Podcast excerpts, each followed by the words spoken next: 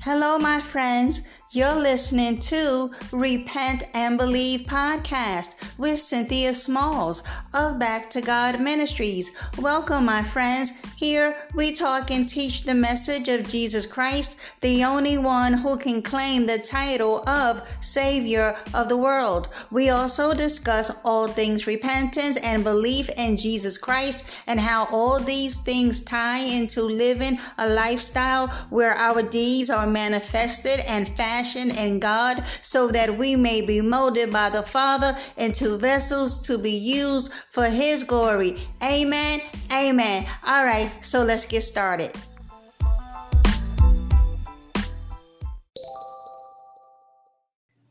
Hey everyone, before we get started, I'd like to say thank you for tuning in. And if you enjoy my podcast, please share download, leave me a message or comment. Thanks, guys. Hello, everyone. This is Cynthia Smalls with Back to God Ministries. How's everyone doing today? I pray that all is well in your lives, that you are walking by faith and not by sight. You, beloved, are to never ever give up on the Lord Jesus Christ. Amen. Amen. All right, y'all. Listen, I hear the battle cry. I want to live holy. Lord, show me how. Well, for starters, beloved, we can't be part of this world's satanic culture. Amen. Listen, those of us who are truly born of the Spirit of the living God knows how we ought to live. Beloved, trust me. I I hear you. I I get it. You want to live holy, but you keep finding yourself slipping and slipping back into sin. Beloved, you got to understand. And please get this memo. Sin is no longer your master. It is not. It don't have a say unless you give it a say. The one whom you profess to be your personal Lord and Savior, Jesus Christ, well, he has defeated on your behalf sin. Therefore, it no longer has dominance and control over you. I hate to bring it to you, but I'm saying this in love. Listen, my hand is the first to be raised you must put on the new man. You cannot willfully continue to sin against God. We have to, on purpose, decide that no longer will I live a life that is characterized by sin. You have to make that determination, discipline. And we can do it. Why? Because Holy Spirit has been given to us to train us in righteousness, to teach us the Word of God, and lead and direct us. But if you are grieving Holy Spirit because you refuse to give up your sins, this process of sanctification is going to be miserable for you. So, isn't it a blessing that we have the Word of God to go to to find out how we should be living now that we are in Christ Jesus. Because, beloved, it is not living how we once once lived. Nope. I believe a good starting point to give us some insight is Titus chapter 2. Listen, starting in verse 11, Titus 2. For the remarkable, undeserved grace of God that brings salvation has appeared to all men. Amen. Jesus Christ showed up.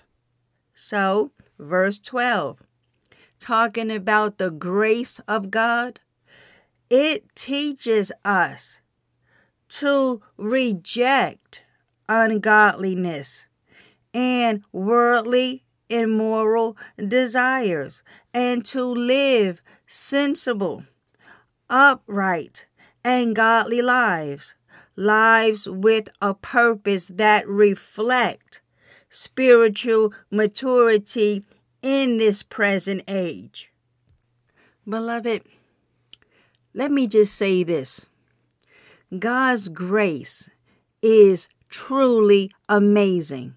Not only does it provide for our salvation, it enables us to live an abundant life in Jesus Christ.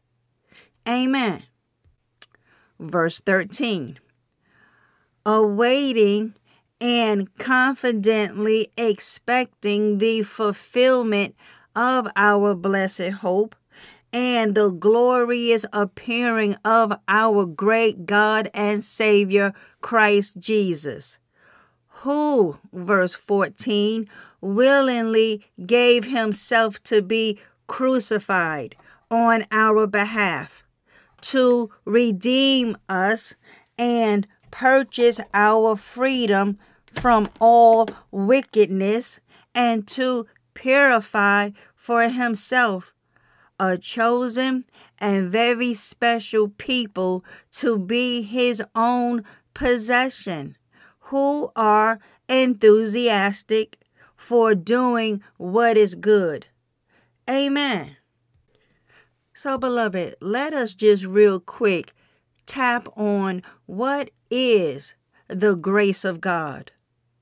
Listen, Grace is a constant theme we find in the Bible, and it culminates in the New Testament with the coming of Jesus. John 1 17. For the law was given through Moses, grace and truth came through Jesus Christ. Amen. And so the word translated grace from the Greek, it means favor, blessing, or kindness. We can all extend grace to others, but when the word grace is used in connection with the Father, it takes on a more powerful meaning. Grace is God choosing to bless us rather than curse us as our sin deserves. It is His benevolence to the undeserving.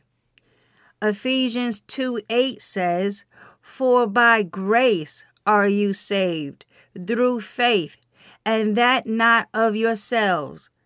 Amen. Beloved, listen. The only way any of us can enter into a relationship with the Father is because of His grace toward us. Grace began in the Garden of Eden when God killed an animal to cover the sin of Adam and Eve. We see this in Genesis 3:21. And the Lord God made for Adam and for his wife garments of skins and clothed them.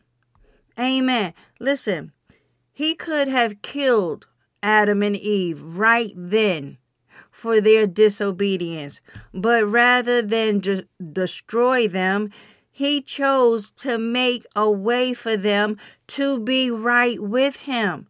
Amen. And listen, that pattern of grace continued throughout the Old Testament when God instituted blood sacrifices as a means to atone for sinful men. It was not the physical blood of those sacrifices per se that cleansed sinners. It was the grace of God that forgave them who trusted in him. Look, Hebrews 10:4. For it is impossible for the blood of bulls and goats to take away sins. Amen. Genesis 15 6. And he believed the Lord, and he counted it to him as righteousness. Amen. Listen, sinful men showed their faith by offering the sacrifices that God required. The Apostle Paul began many of his letters with the phrase, Grace and peace to you from God our Father and the Lord Jesus Christ. We see this in Romans 1 7, Ephesians 1 1, and 1 Corinthians 1 3.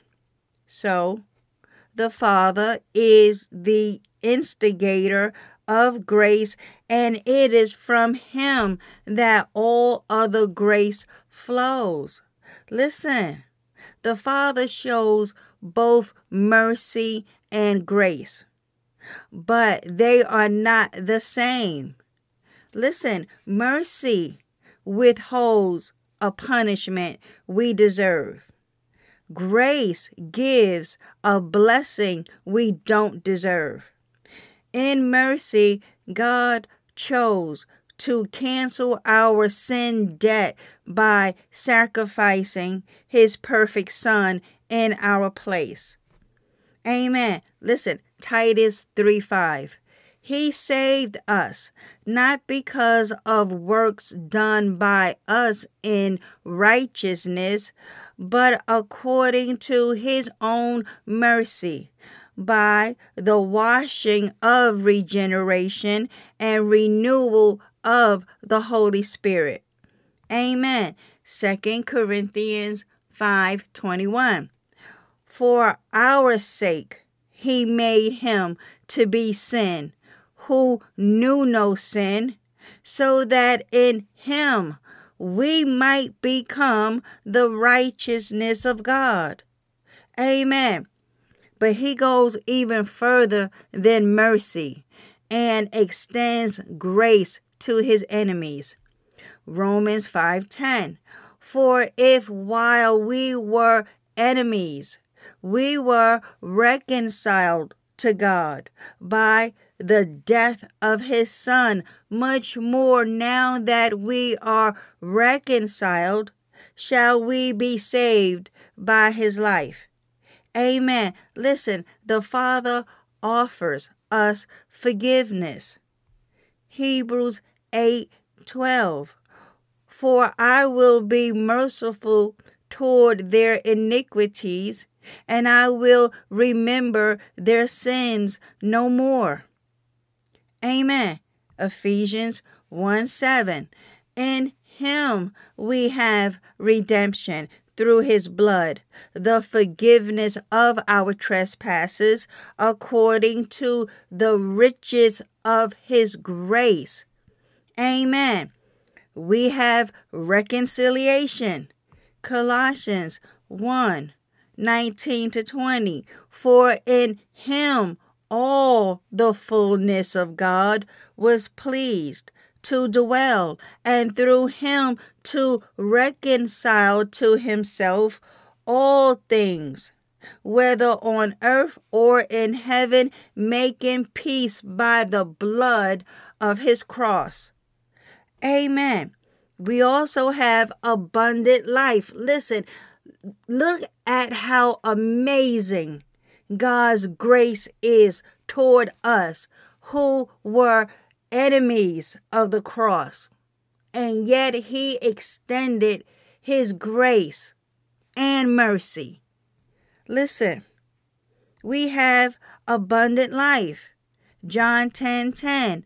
The thief comes only to steal and kill and destroy. Jesus says, I came that they may have life and have and have it abundantly.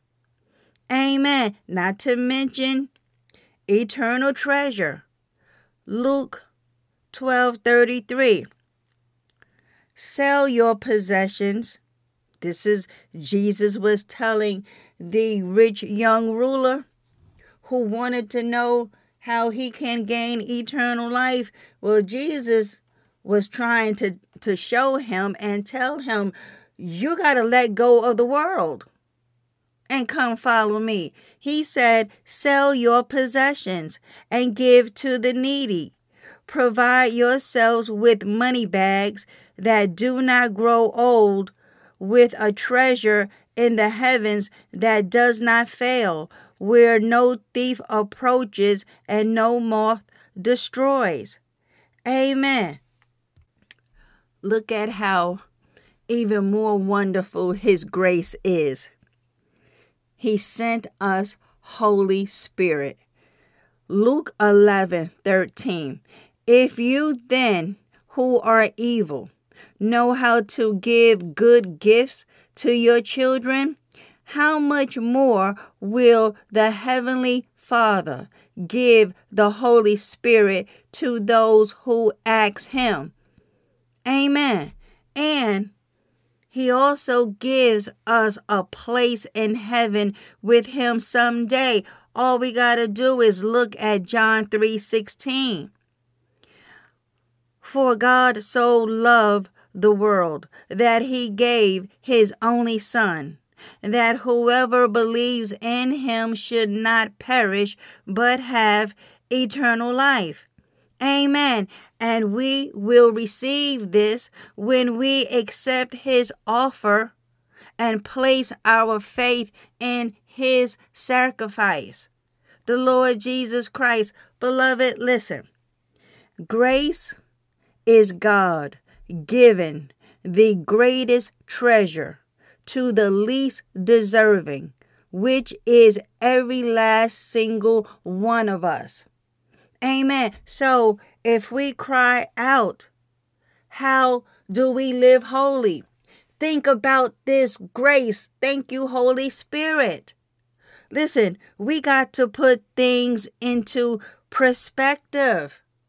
When when you truly appreciate God's amazing grace and what He has done for us when we didn't even deserve it, all of us have sinned and, and fall short of the glory of God.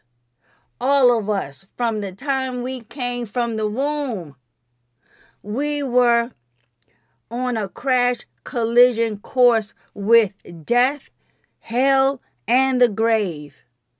But God, in His love, mercy, kindness, patience, forbearance, sent us the Lord Jesus Christ, who willingly died a, a horrific, bloodied, violent, brutal death on our behalf. He became the last lamb to be slain. Jesus willingly laid down his life as a sin offering to appease God's wrath that was over us. So, we got much to be grateful for. This is not about willpower because in our own willpower, we are going to fail time and time again. That's why repentance is key. It is all about changing the way you think. If you constantly think on the things of this world, the the pleasures and the treasures that you think you are missing out on, again, you're gonna be miserable. Think on God's amazing grace. Think about who He is. He is holy God, creator of the heavens and the earth and the seas and all that dwell therein. He's the one that will determine where you will spend eternity. In his word, he tells us that the unrighteous will not inherit his kingdom, but that in repentance, we come to Christ to receive forgiveness of our sins. But it must, number one, God has to draw you. Number two, you got to hear the preaching of the gospel. And number three, you got to have a change of mind.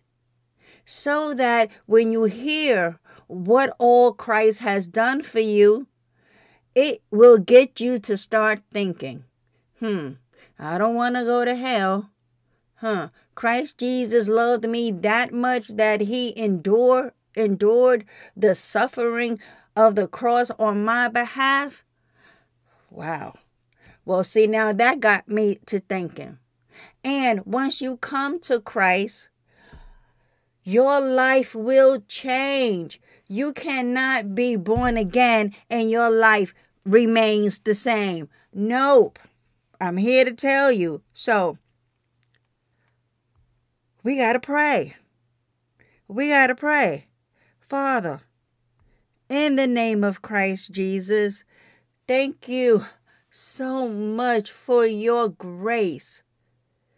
It does teaches us how to reject all ungodliness, this way of the world. We should not be part of it any longer. And you know what, Father? We love you so much. We are going to follow your ways. We are eternally, forever, everlasting grateful for your grace. We see in 1 John 3 7, little children, let no one deceive you. Whoever practices righteousness is righteous as he is righteous. Amen. 1 John 2:29 If you know that he is righteous, you may be sure that everyone who practices righteousness has been born of him. Amen.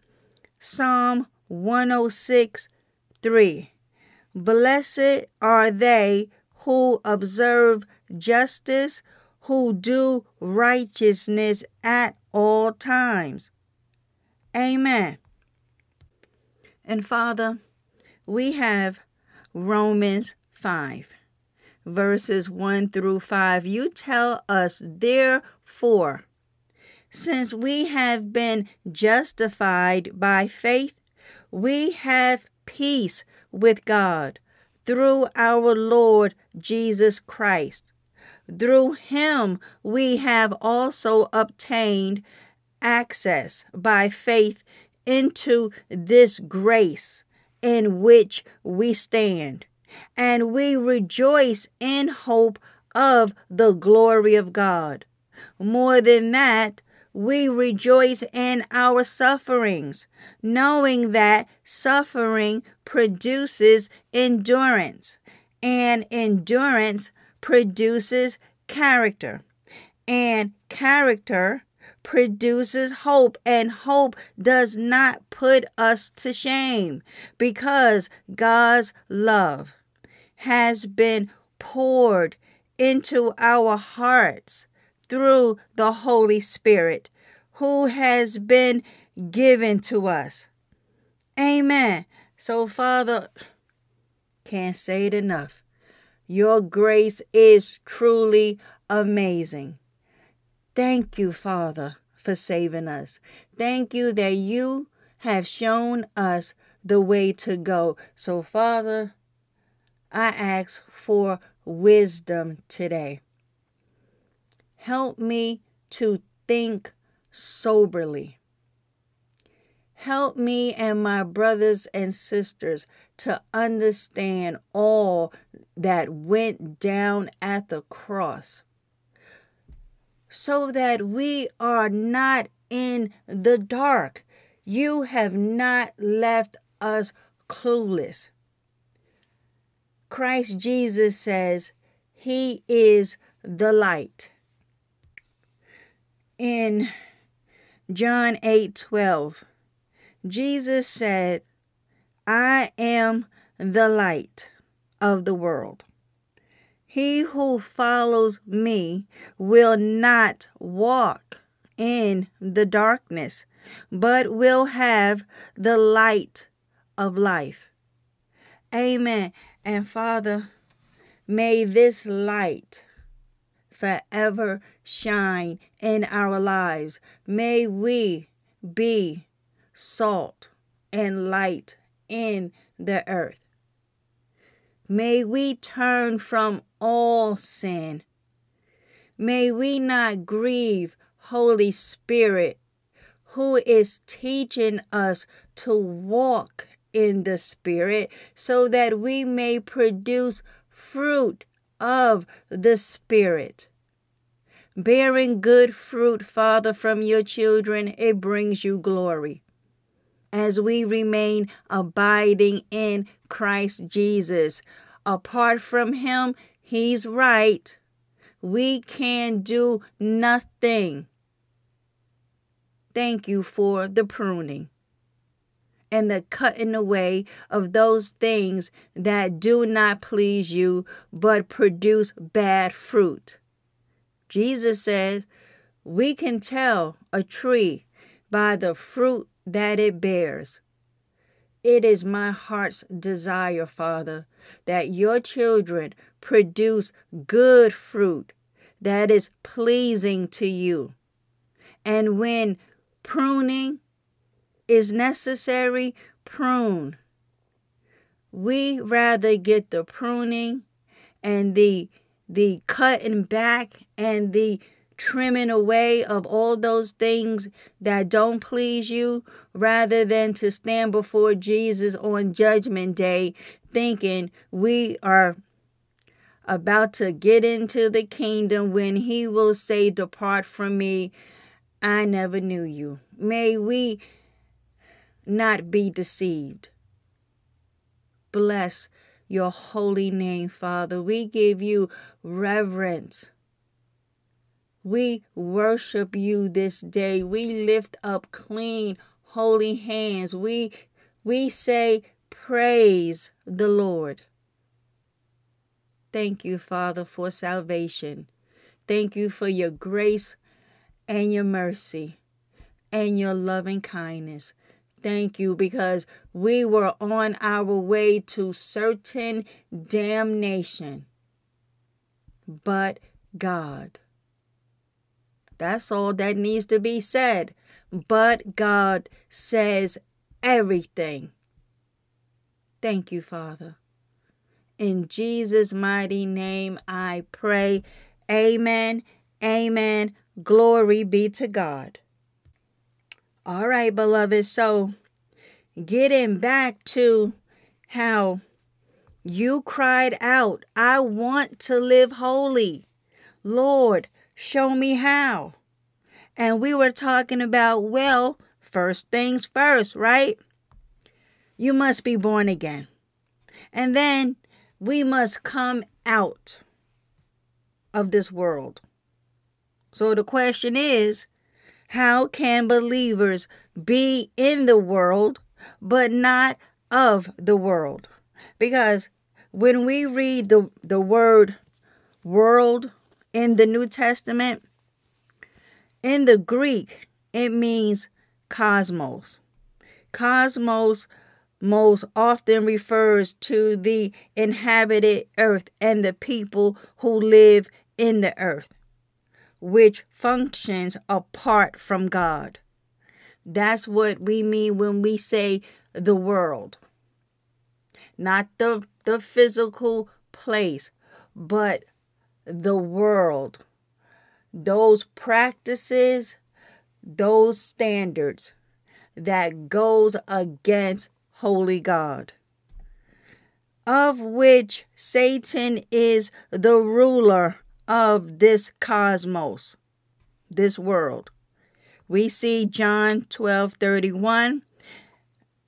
Yep. Now is the judgment of this world. Now will the ruler of this world be cast out. And then we have John 16 11 concerning judgment because the ruler of this world is judged. And then we have First John 5 19. We know that we are from God, and the whole world lies in the power of the evil one. Amen. So, by the simple definition that the world uh, that the word world refers to a world system ruled by Satan. We can so much more appreciate Christ's claims that believers are no longer of the world. We are no longer ruled by sin. Beloved, I'm telling you, you will be blessed. Study Romans chapter 6. Be- because you see, a lot of your misery is coming behind you think that sin has dominance over you and that no matter what you do you are going to remain a sinner although you you are in the body of Christ. You have resigned to the fact that since we are are still in these human bodies all of us are still sinners. No beloved you are having an identity crisis. That's what's happening. You still believe that you are a sinner when in fact the mindset should be that you are born again. That you have now put on the new man in Christ Jesus and going forward, your life is no longer characterized by sin. So, no, we have not reached sinless perfection. However, we are on the path to get there by Holy Spirit, by remaining in Jesus, following Him. He's the way. Thank you, Holy Spirit. So, if you want to know how to get to the Father, follow Jesus because he said he is the way and that no one, and he means no one, okay, comes to the Father except through him. So, to have a life of peace, you're not going to get it from this world. Jesus already said, I'm going to give you my peace, not as the world gives it. Oh, please. Okay? That's why you are miserable. I get it. Let me tell you something. When I was claiming the name of Jesus and living in high treason against the one that I claimed saved my wretched soul, I was completely miserable. Why? Because you can't drink from the same cup as the Lord and from demons. You cannot eat from the same table of Satan and Jesus. No, is not going to work because Jesus says we can't serve two masters. Mm-hmm. You can't do it. Either you're going to love the one and hate the other, and vice versa. I'm telling you, I know what it is to want to live holy. Oh, trust. Hear me when I tell you. I wanted to live holy. I'm reading scriptures about holiness, but for some reason I, I, I just couldn't obtain it. You want to know why? Well, the Lord told me what my problem was once I came to my senses and stopped sinning once I heard the real gospel, because that prosperity gospel is not the gospel of Jesus Christ. No. So once I truly, sincerely repented and not take this amazing grace that we have been afforded as a license to sin, I'm telling you, my whole world changed. Oh, yes, yes, and yes, it completely changed. But we got to come out from amongst this world. Listen, we are no longer ruled by sin, nor are we bound by the principles of the world. In addition, we are being changed into the image of Christ, causing our entrance interest in the things of the world to become less and less as we mature in Christ. Beloved, you cannot mature in Christ if you are still watching all that worldly, carnal, lustful television programming. If you are still listening to these Luciferian, satanic music artists, Hollywood st- starlets, listening to the, the whoremongers in Hollywood that tells you that unless you sign this blood contract, you're not going to have fame and fortune. And they actually have master classes to to teach you how to come to Hollywood and be a star just like us. Listen, they actually have reality shows that promote idolatry that if you join this singing competition, this this band competition, this modeling competition, well then you too can be what? A star. And you can have fans and money and clout and celebrity. Don't you want this? Ratings are through the roof. They even have dancing competitions.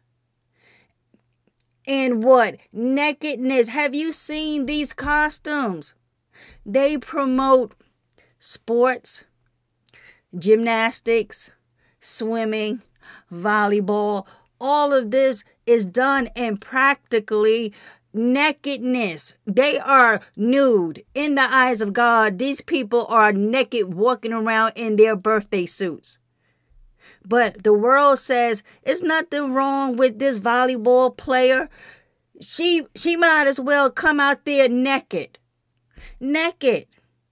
And so this is what goes on in the world and if we feed on that day in and day out, taking in all of this garbage, going to the movies, watching murders and crimes and people having sex on the on the screen, people deceiving one another, crime shows, thrillers. Do you not know that over time all of that seed gets planted in you and then you wonder why you are depressed? And then you wonder why you can't stop sleeping around. And then you wonder why you always got to have a drink every two seconds because you are watching harlots, drunks, and drug addicts on the TV up there on the movie screen. Now, they may look beautiful because they have a team, they have a glam squad that makes them look beautiful, but behind closed doors, these people are psychopaths.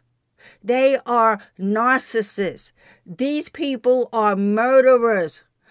For real and in the heart. You're talking about jealousy, rivalry, competition, your last movie, your last album, you better come up with something greater than that. Otherwise, you are going back down to the bottom of the heap. So, what they do, they pledge their allegiance even more to Satan. And the more that they hail him, the more contracts they get, the more movie deals they get. Beloved, we cannot be part of their crimes. Yes, we must come away from it. Listen, we are in this world, right? Physically, we are present in this world, but not of it, not part of its values. Listen, John 17, 14 to 15 says, I have given them your word. This is Jesus praying to the Father. This was right before he was going to the cross. I have given them your word, and the world has hated them because they are not of the world, just as I am not of the world. I do not ask that you take them out of the world, but that you keep them from the evil one.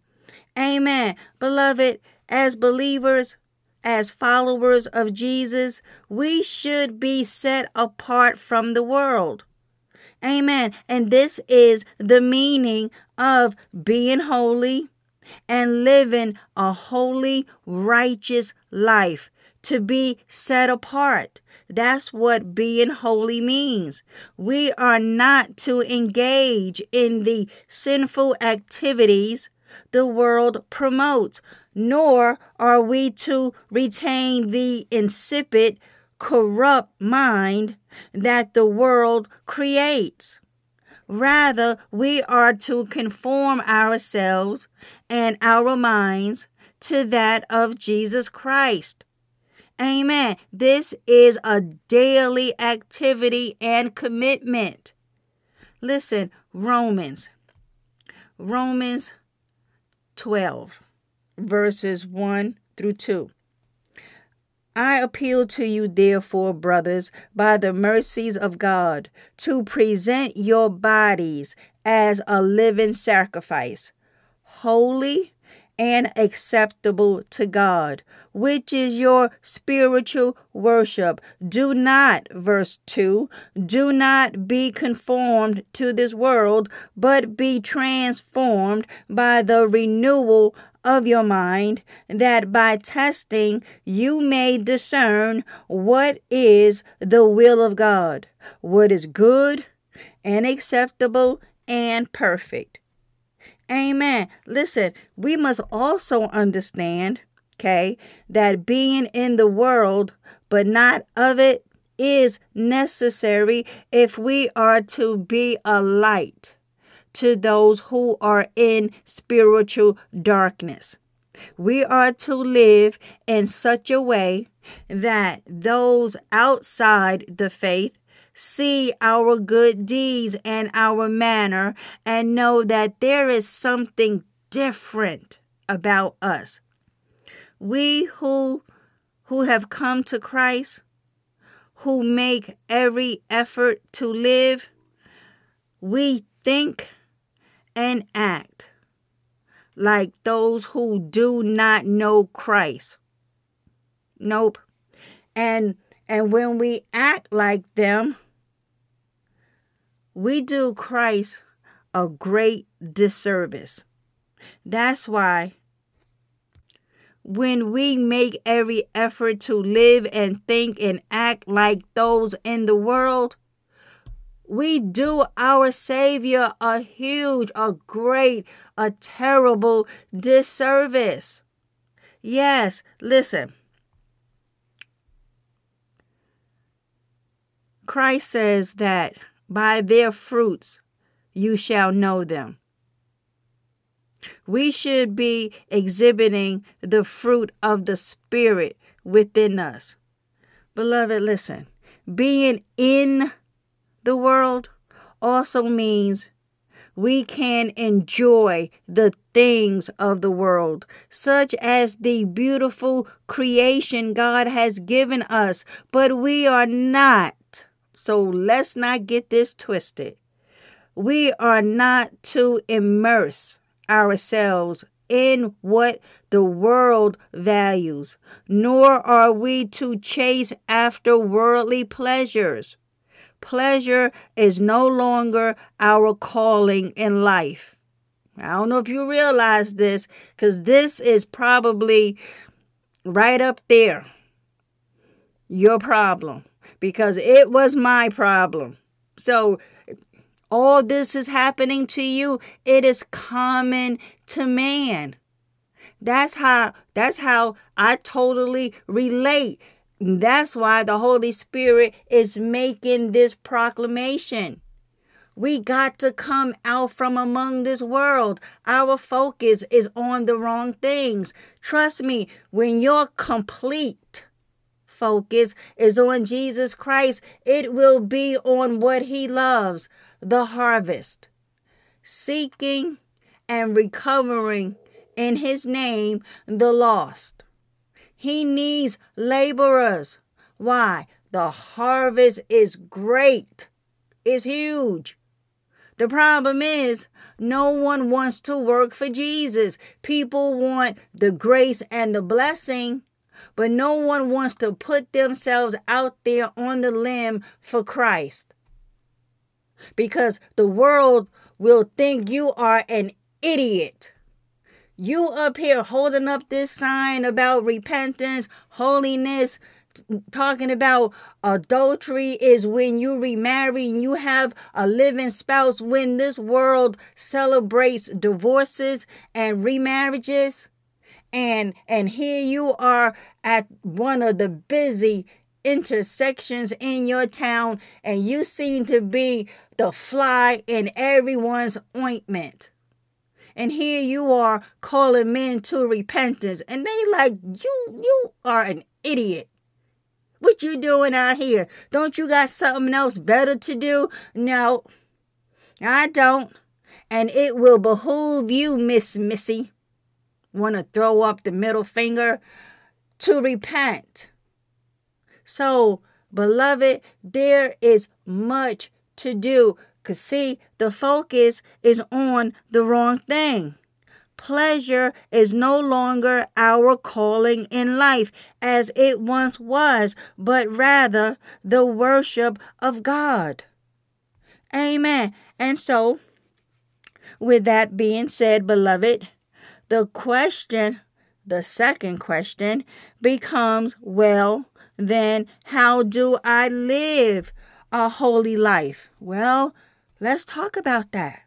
Okay. Now that we see that how amazing God's grace is because He could have just done away with this world after the garden, after the flood.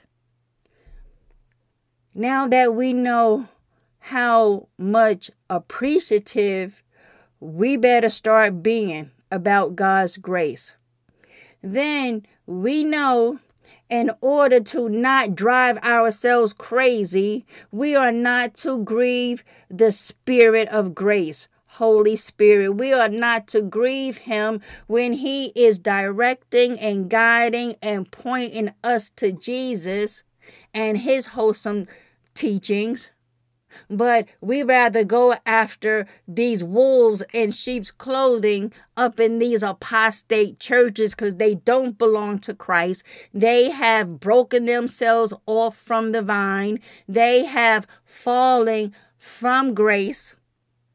Now they went out and started a whole denominational church. They they teach in direct opposition to Christ. Beloved, listen, you can't break away from Christ and still keep his wholesome teachings because apparently they had a problem with Jesus' teachings, and those who are in the body of Christ was telling so and so, You're going the wrong way. That's not what Jesus taught. He taught this, but you say no because you believe that it really means this. because you went off to seminary school.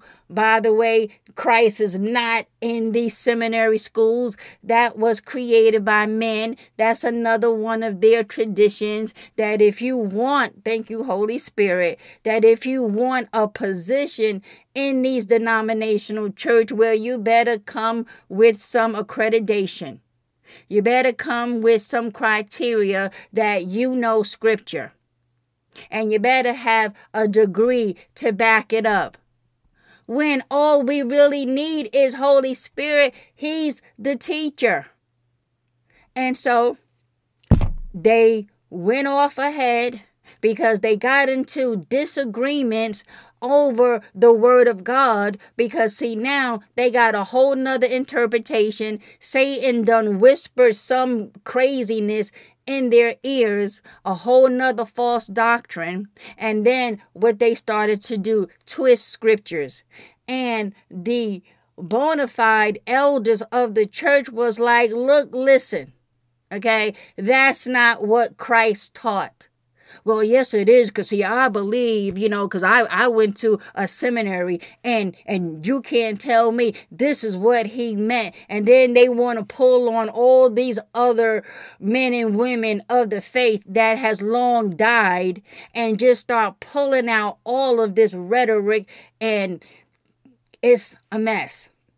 And so they figured, well, I'm going to go off and start my own church and teach what I believe this to mean. And then they go off, start a whole nother denomination, give it a name, and now start to teach, twist it, taken out of context scriptures, and and have and have teachings as doctrine and this is where we get into a whole lot of trouble up in these apostate churches because they teach as doctrine their teachings and their commandments.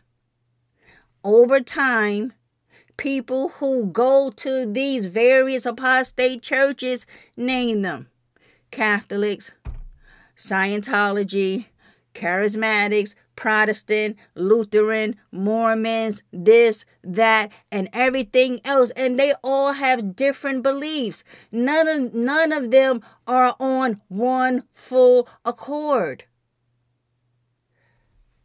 Before I get off into a whole nother teaching about how sinful denominations are, if you scroll through this podcast, by the grace of God, we covered just how damnable that is. And so, back to the question on the floor. Okay, with all of that being said, how can I live a holy life? Because I was saying, appreciate God's grace, walk in the ways of the Spirit, come out from amongst these false teachers with all of their destructive heresies, and be committed to Jesus. So, we got to understand what holy means. Because a lot of people have different interpretations of what holy means. Well, to be holy means to be set apart or separate from sin and evil. We know God is holy completely separate from everything that is evil. We see this in 1 John 1 5. This is the message we have heard from him and proclaim to you that God is light, and in him is no darkness at all. Amen. Listen, the Father calls us to be holy just as he is holy. Listen, First Peter 1:16 is actually quoting Leviticus 19:2. Listen, First Peter 1:16 says, "Since it since it is written, you shall be holy, for I am holy." Amen. And Peter was pulling on Leviticus 19:2. Listen, it says, "Speak to all the speak to all the congregation of the people of Israel and and say to them, you shall be holy, for I, the Lord your God, am holy. Amen. Beloved, listen, it is it is vital to understand that apart from God, this is impossible. We must have the Holy Spirit indwelling us and filling us with His holiness. We can only live a holy life through through the power of the Spirit. Thus, the first step to living a holy life is to accept Jesus as Savior. And beloved, I know you say, but yeah, I've accepted Jesus as Savior. Well, guess what? I don't know if you realize this, but two things goes hand in hand. If we have a false church system, right? That apostate church that have broken themselves off from the real Jesus Christ, well, then what Jesus do you think they are preaching about? Because they're not preaching the one that they fallen away from. They are preaching a fake Jesus because that Jesus goes along with their program. That you can live however you want and you will still get to go to heaven. They have y'all, part because they had me too participating in the false doctrine of tithing and sowing money seed. They teach that how to be godly and to gain God's favor is to give him money. Therefore, he will bless you with all the material possessions your little heart desires. You will never be sick Everything in your life will be hunky dory as long as you bring God the money. And then they will go into the Old Testament, pull out, cherry pick, twist it, taken out of context scriptures to beat you in the head as if the law was given to us Gentiles that we must keep. They pull out from the law 613 of those laws they pull out about tithing as if we had to keep those laws. So I get it all all of the misunderstanding and the confusion around whether or not we got to keep the law of Moses. Well, Holy Spirit gave me this inspired thought because there are debates on both sides. All we got to do is read the New Testament to see that how the law was not given to Gentiles. So I'm starting to think then what's the fight? What's the confusion about whether or not we got to keep it or not? We see the apostles making reference to the law, saying that the law does not justify anyone. These men lived up under the law. But once Christ came and died and went to the cross and ascended back to heaven, the law is not our master. We don't follow the law we know about the law because we are reading about the law. If you got the Bible, then you read the Old Testament. No, Gentiles, that's us. You are not a Jew. And I know you got a whole sect, a whole cult, Torah keepers, Torah observers, who claim that in order for you to be truly born again, you must Sabbath keep. You must keep the Ten Commandments. You must do all these things up under the law to prove that you are really born again because grace alone is not sufficient. It gives people a license to sin. Therefore, we need something stronger to keep us in line. And this is their rationale and thinking. On one hand, not that I'm giving them any credence but when they say, well, people take God's grace as a license to sin, well, that part is true because we do see it. Nonetheless, we are not bound by the law because Jesus said when we keep his commandments, because he gave us two, that tells us how the law hangs on these two commandments that what he what he told us to love God with our whole hearts, souls, minds, and strength, and to love our neighbor as we love ourselves. He said on these two commandments hang all the law and all the writings of the prophets hang on those two law meaning if you keep them two you automatically by default keep the law and not only that all of this arguing and debating and teaching going back and forth is really moot if you ask me if it wasn't given to us why are we even bickering about whether or not we got to keep it no, we move on in Christ and his teachings and of the apostles. So that kind of like just shut it down for me. Why all this going back and forth about something that doesn't pertain to us? wasn't given to us to keep in the first place. Listen, all you got to do is study the New Testament. It talks, uh, Paul talks about how Gentiles did not know our God. Listen, study Acts 17. When when when he was speaking to those philosophers at the Areopagus, they had statues of all these gods, all these false gods. And then they had a statue, I guess like a, a placard dedicated to an an unknown god that if they miss one, well, he got a spot right there. So if you read that, you, you get the understanding in that and in other places that Gentiles did not have that covenant with God as Israel did. So, not to jump off into that, listen. Once we have taken the step of salvation, we are declared righteous. We see this in Romans 5 1. Therefore, since we have been justified by faith, we have peace with God, God through our Lord Jesus Christ.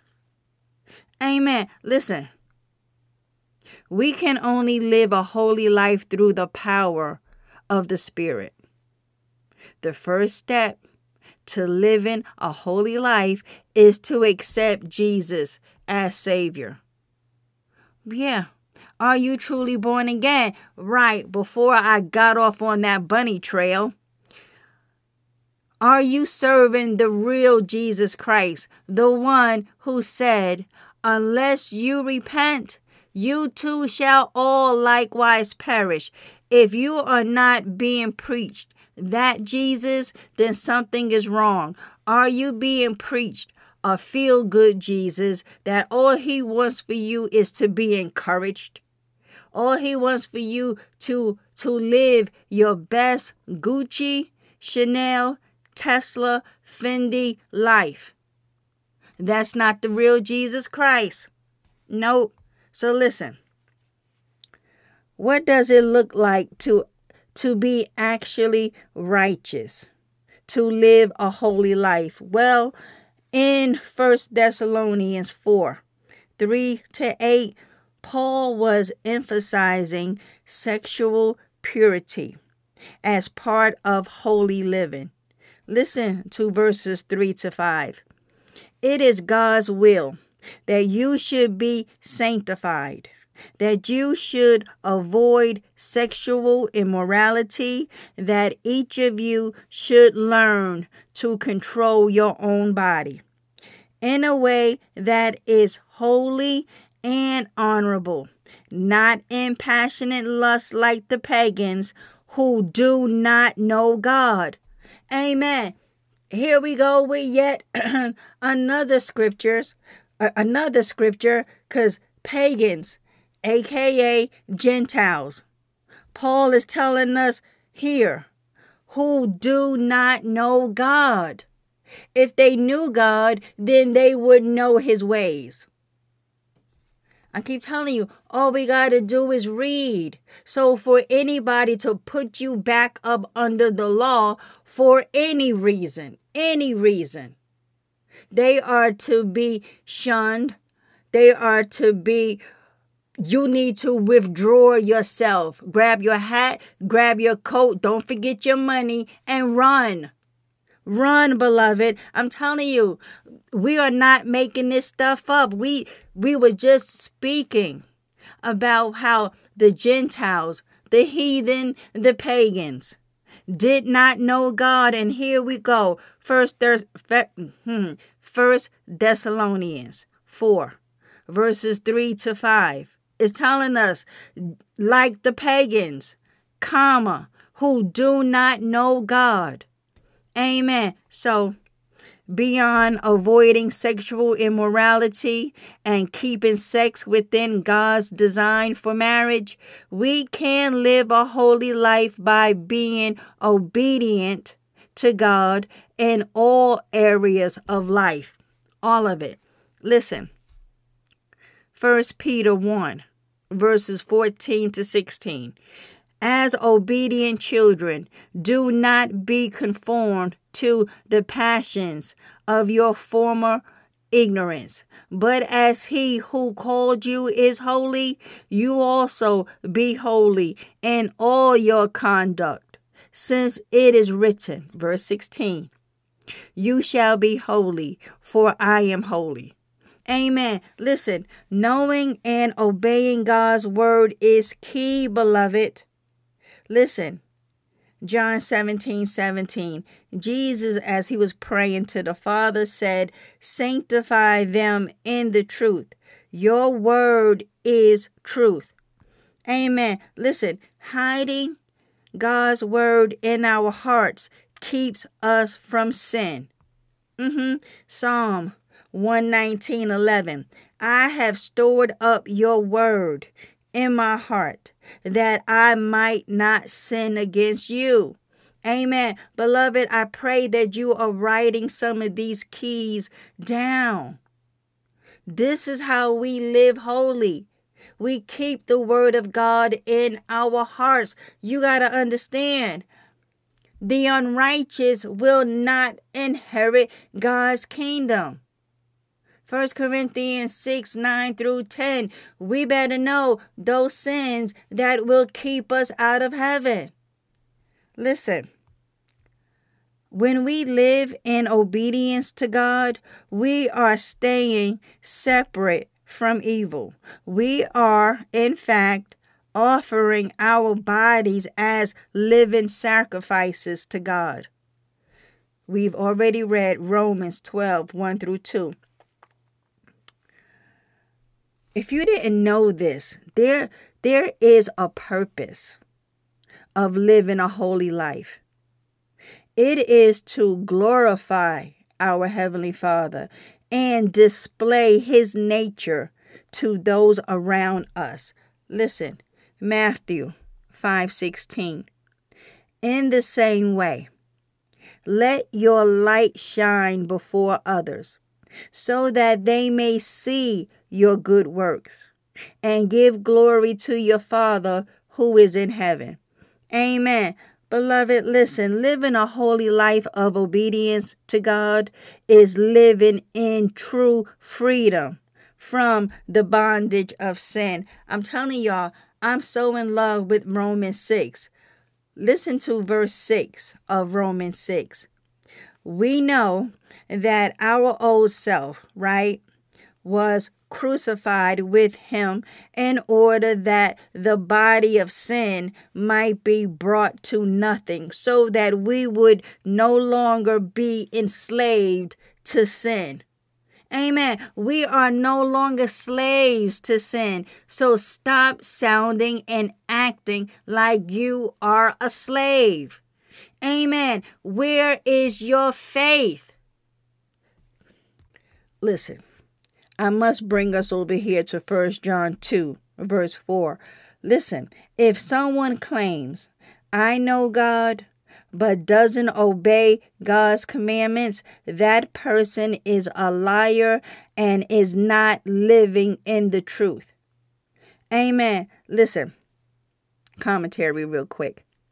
1 John 2, verses 1 through 6, both encourages and warns Christians about sin. John reassures his readers that when a saved believer sins, Christ will plead our case with God. Jesus is our substitute, taking the punishment for our sins.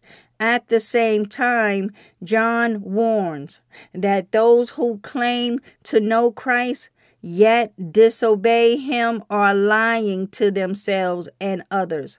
Anyone who claims to have fellowship with Christ should live as if that is true.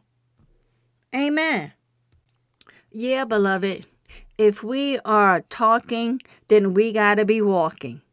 Mhm. Listen. It's not always easy to choose obedience to God, especially if we are trying to do it on our own. Satan would love nothing more than to bring us back into bondage through disobedience. But we have the promise. 1 John 4 4. You, dear children, are from God and have overcome them because the one who is in you is greater than the one who is in the world. Amen. Listen, the Holy Spirit will produce Christ likeness in us. And as we yield to Him, we can live a holy life. Listen, Paul said it. Galatians 5:16 But I say walk by the spirit and you will not gratify the desires of the flesh. Beloved, I pray that you are listening to what the Holy Spirit is telling us. Because listen, here is the mindset we should have count yourselves dead to sin, but alive to God in Christ Jesus. Amen. Romans 6:11. Listen. Anytime we face temptation, we should say, I'm dead to that. That was part of my old life. I am a new creation in Christ. Amen. Listen, Second Corinthians 5:17. Therefore, if anyone is in Christ, he is a new creation. The old has passed away. Behold, that means look and look at this. The new has come. Amen. So to live a holy life, to separate ourselves from sin, we must see ourselves as God does, as born again children of the Most High, clothed with the righteousness of Christ. Amen. Thank you, Holy Spirit. We can we cannot any longer see ourselves as filthy sinners. We all sin. We all got something. So you mean to tell me you don't sin? No. You want to know what I'm doing? I am striving to enter through the narrow door. I am, and many of us follow Jesus. We listen, we follow, and we obey. Are we perfected? No. Can we and have we missed the mark here and there? Yep. But our lives are not centered and characterized by willful, blatant, deliberate, in your face Jesus. I don't care about the grace. I'm taking it as a license to sin. Sin. No, that life right there. No, we ain't living that. We are pulling ourselves closer and closer to the Father, coming away from this world. If any lustful thoughts starts to creep in, well, we cast it down and we submit, we surrender all to God. We resist. This this is what we do so we don't fall back into willful sin. Yes, we get lustful thoughts. Yes, the flesh still wants to do things that we know God does not approve, but we have a will that says, you know what? No, I'm born again. I'm not doing that. I'm not. Especially when we know lake of fire is waiting for those who think they can take God's grace as a license to sin, to live however they want. They can continue to smoke weed, drink like a drunkard, sleep around, not come out of these adulterous remarriages, still living a lifestyle of a of a staunch sinner man, sinner woman. But you claim Jesus though.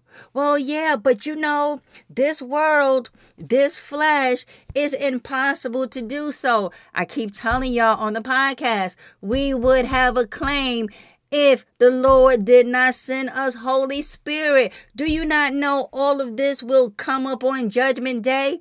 We won't have nothing to say. Nothing. No excuse, no defense, no rationale, nothing. No. Mm-mm. And I believe you won't even have a thought to even think about trying to defend yourself when the evidence will be clear. What evidence, Cynthia? Well, the books. What books? Have you not read Revelation 20, verse 12? John was telling us about these books. Let's go to it. He said, And I saw the dead, small and great, stand before God, and the books were opened. And another book was opened, which is the book of life, and the dead were judged out of those things which were written in the books according to their works. Do you not know that when Jesus returns, he will have his reward and he will give to every last single person according to the fruit of his doings and according to his ways. Yeah, so whether those ways be evil or righteous, we will give an account for the way we live. So that keeps it all in perspective. That's why when Jesus says, no, that's a sin, we say, you right, Lord, and we stay away from it. But if we do sin, when we miss the mark, to the glory of God, we have an advocate in heaven, Jesus Christ. He will go to the Father and plead on our behalf that we are in Him. His blood covers us. And God is faithful. He will forgive us of our sins when we confess and continue to live a life of repentance. He cleanses us from all unrighteousness. So, when we take that, like, well, shoot, well, then I got this in the bag all I gotta do is confess and and he he must forgive me and then you turn around and go right back out excuse me, into sin. Do you not know that God knows exactly what we're doing? It's not going to fly. Beloved, listen, in closing, okay? Remember, we are called to encourage one another. Why? Because we know the day approaches when our Lord and Savior will return. Listen, as brothers and sisters in the Lord, we must keep each other accountable, encouraging one another to do good, to live holy, to live righteous, to not go back out into sin because Hebrews 10 26 tells us about the consequences of if we deliberately keep on sinning. Our only expectation is not of the kingdom of God, beloved. It is fiery judgment. That's what you can expect. That if you who say Jesus is your Lord and Savior and yet you don't obey him, well, how could it be that your expectation is, well done, my good and faithful servant? No. Hebrews 10 26 says that your expectation is fiery judgment. That's what we can expect. So remember this as I let y'all go, okay? We are not trying to live a holy life in order to earn salvation. Yes, I, I got to keep making that distinction. Living a holy life is a natural outgrowth of being saved by God's grace and filled with His Spirit. It is also important, beloved, to not give up when we mess up, when we fail. Our response should be to confess the sin and keep moving forward in righteousness in our walk with the Lord.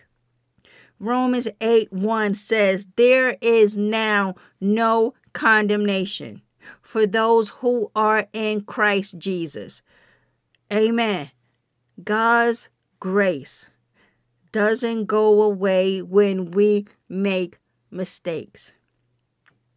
On the same token, we don't take that as a license, meaning that we can just take that, put First John 1 9 in the back pocket as if it's some get out of jail card.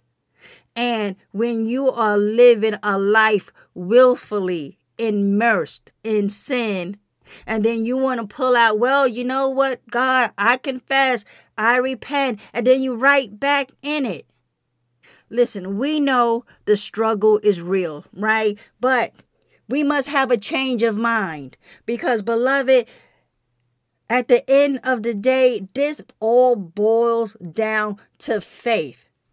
If you believe that Jesus is your Lord and Savior, then live a life that reflects that. Where is your faith? It's impossible to please God without it. I don't know if you realize this or not, but His word says that without faith it's impossible. That how you was a fallen down, drunken crackhead, a prostitute. You was a thief and a murderer in your heart, but God sent one of his laborers across your path and preach you the gospel?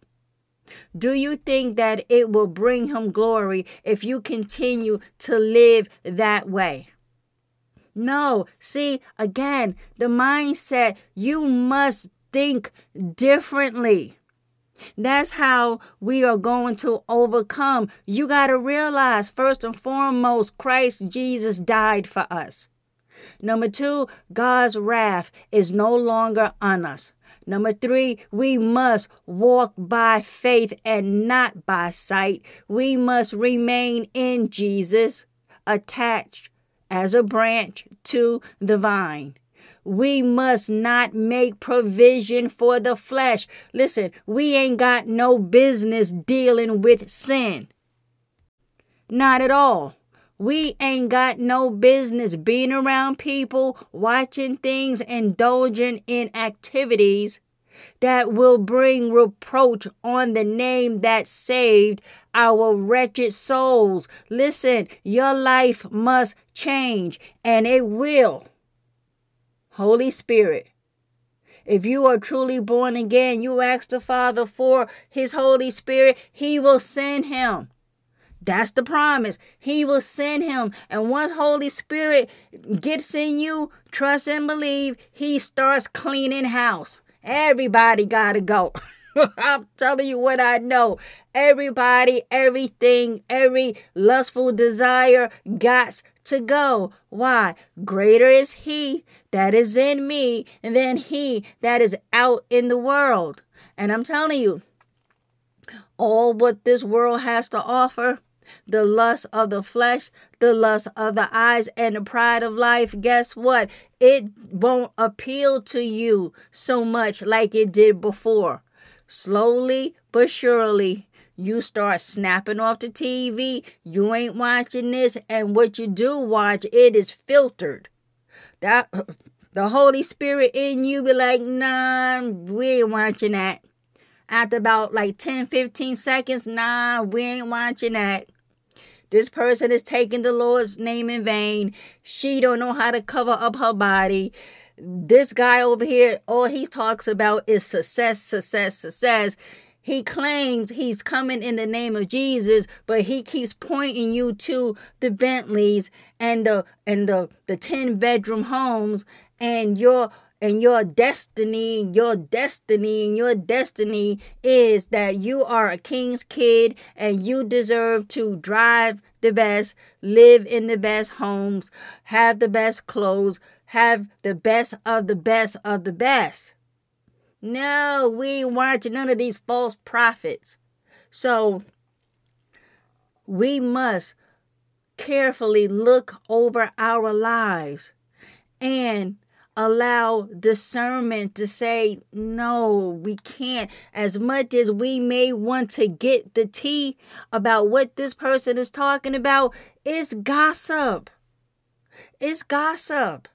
Because I'm telling you, once you start eating from the table of demons, you are going to be sliding backwards, walking backwards going crazy in the meantime. I'm telling you, we do not want to open up any doors, any anything that will give Satan, our adversary, a foothold to get us back to walking in disobedience. Beloved, I'm telling you, this is why you are having a hard time with this is because we keep giving Satan access to our lives. We do have a free moral agency to believe in Christ or not, to choose the way of righteousness or not. What are you choosing this day? Just like the Lord told Israel Choose this day whether it's going to be blessings or cursings, life or death. And Jesus is telling us the same thing when he says to strive to enter through the narrow gate. He is that narrow door. And yes, few will find him. You want to know why? Because of the broad way. The world, that that satanic world system they say, "Oh, there is many ways to God." You can get to God through Buddha, Hindu, New Age, Scientology, Islam, Baptist, Pentecostal, all of that mess. Wicca, pagan.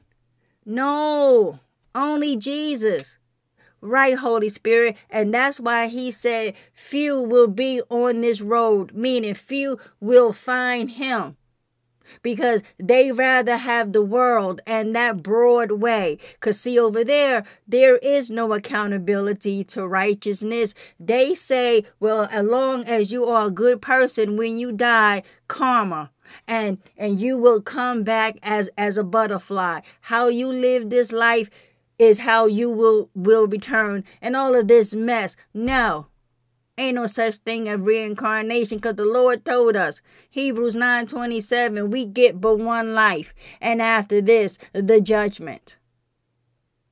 Yes, beloved. It is all about what Jesus said. We cannot love anyone more than we love him. He already told us, What shall it profit a man to gain this whole world pleasures, treasures, fame, success, wealth, only to die and lose your soul. He was like, What will you exchange for your soul? Because many have exchanged a whole lot for their souls. Look at Hollywood. Look at all of these stars. Do you not know? And I don't care if they say, Well, I give thanks to God for this graven image. The God they are talking about is not the God of Abraham, Isaac, and Jacob. They are talking about their God, Satan. Never, rarely Do you ever hear them say, I give thanks to my Lord and Savior Jesus Christ? And those who have said that, what happened? They cut the feed.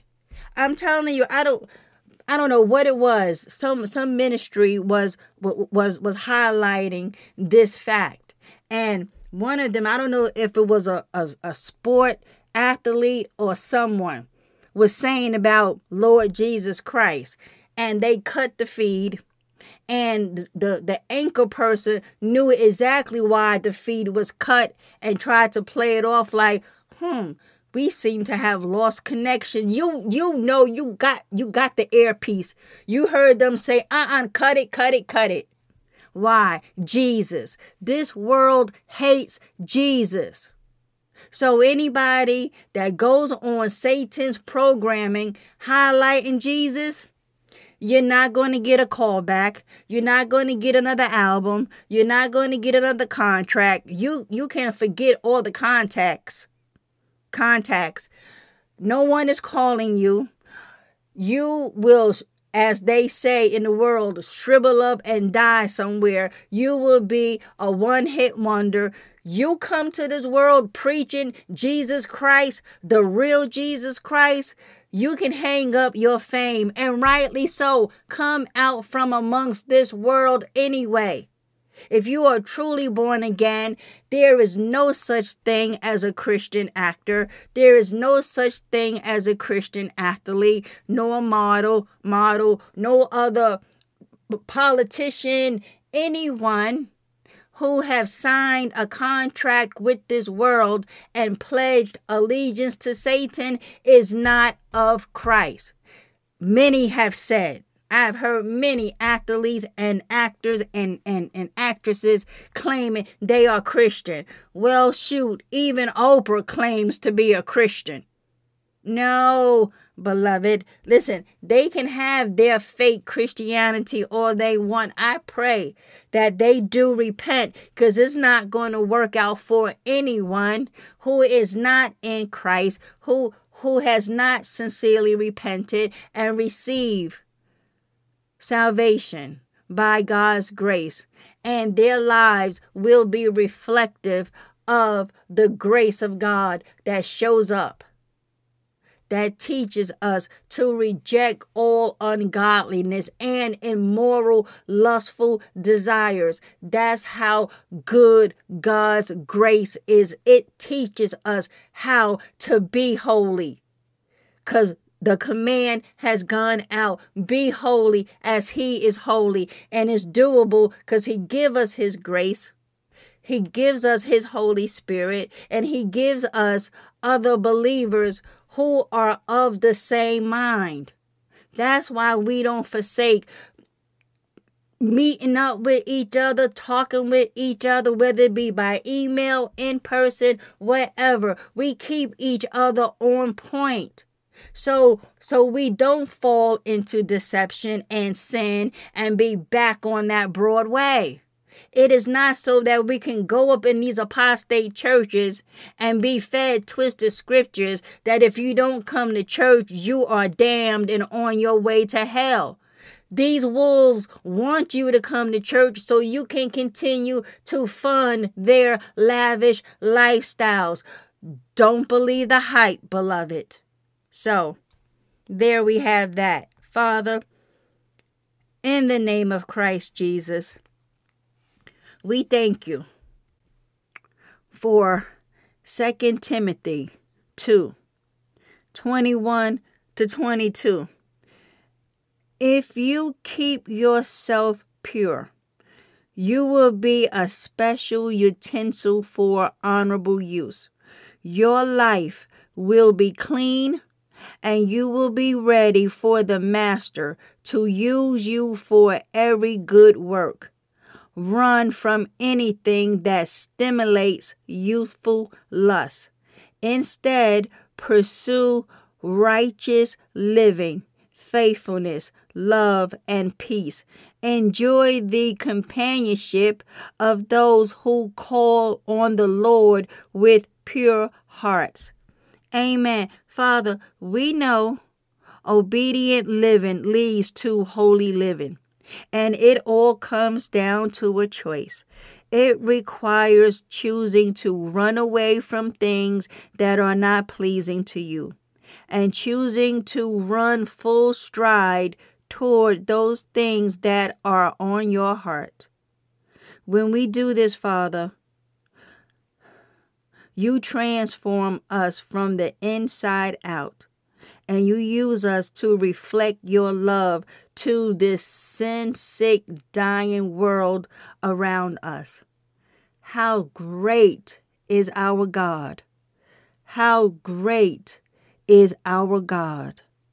How great is our God! You are awesome, magnificent. We give you glory, we give you honor.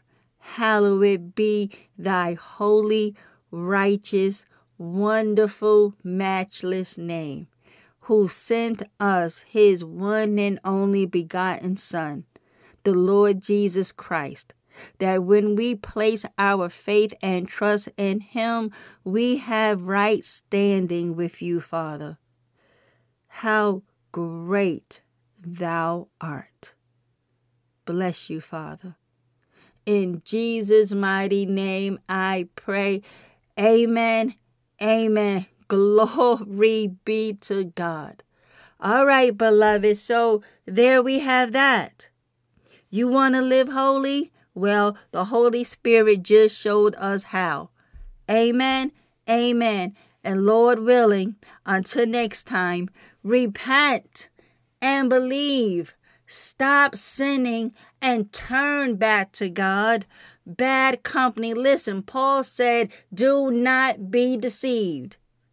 Bad company will always corrupt good morals. Come to your senses as you ought to and stop sinning. Why? Do not be deceived. God will not be mocked. Listen, real quick. If we continue to sow to these nasty, stinking flesh, well, from this flesh, we will reap eternal destruction. So keep that in mind. Amen. Amen. And Lord willing, until next time, I shall be speaking to you all soon. Bye for now.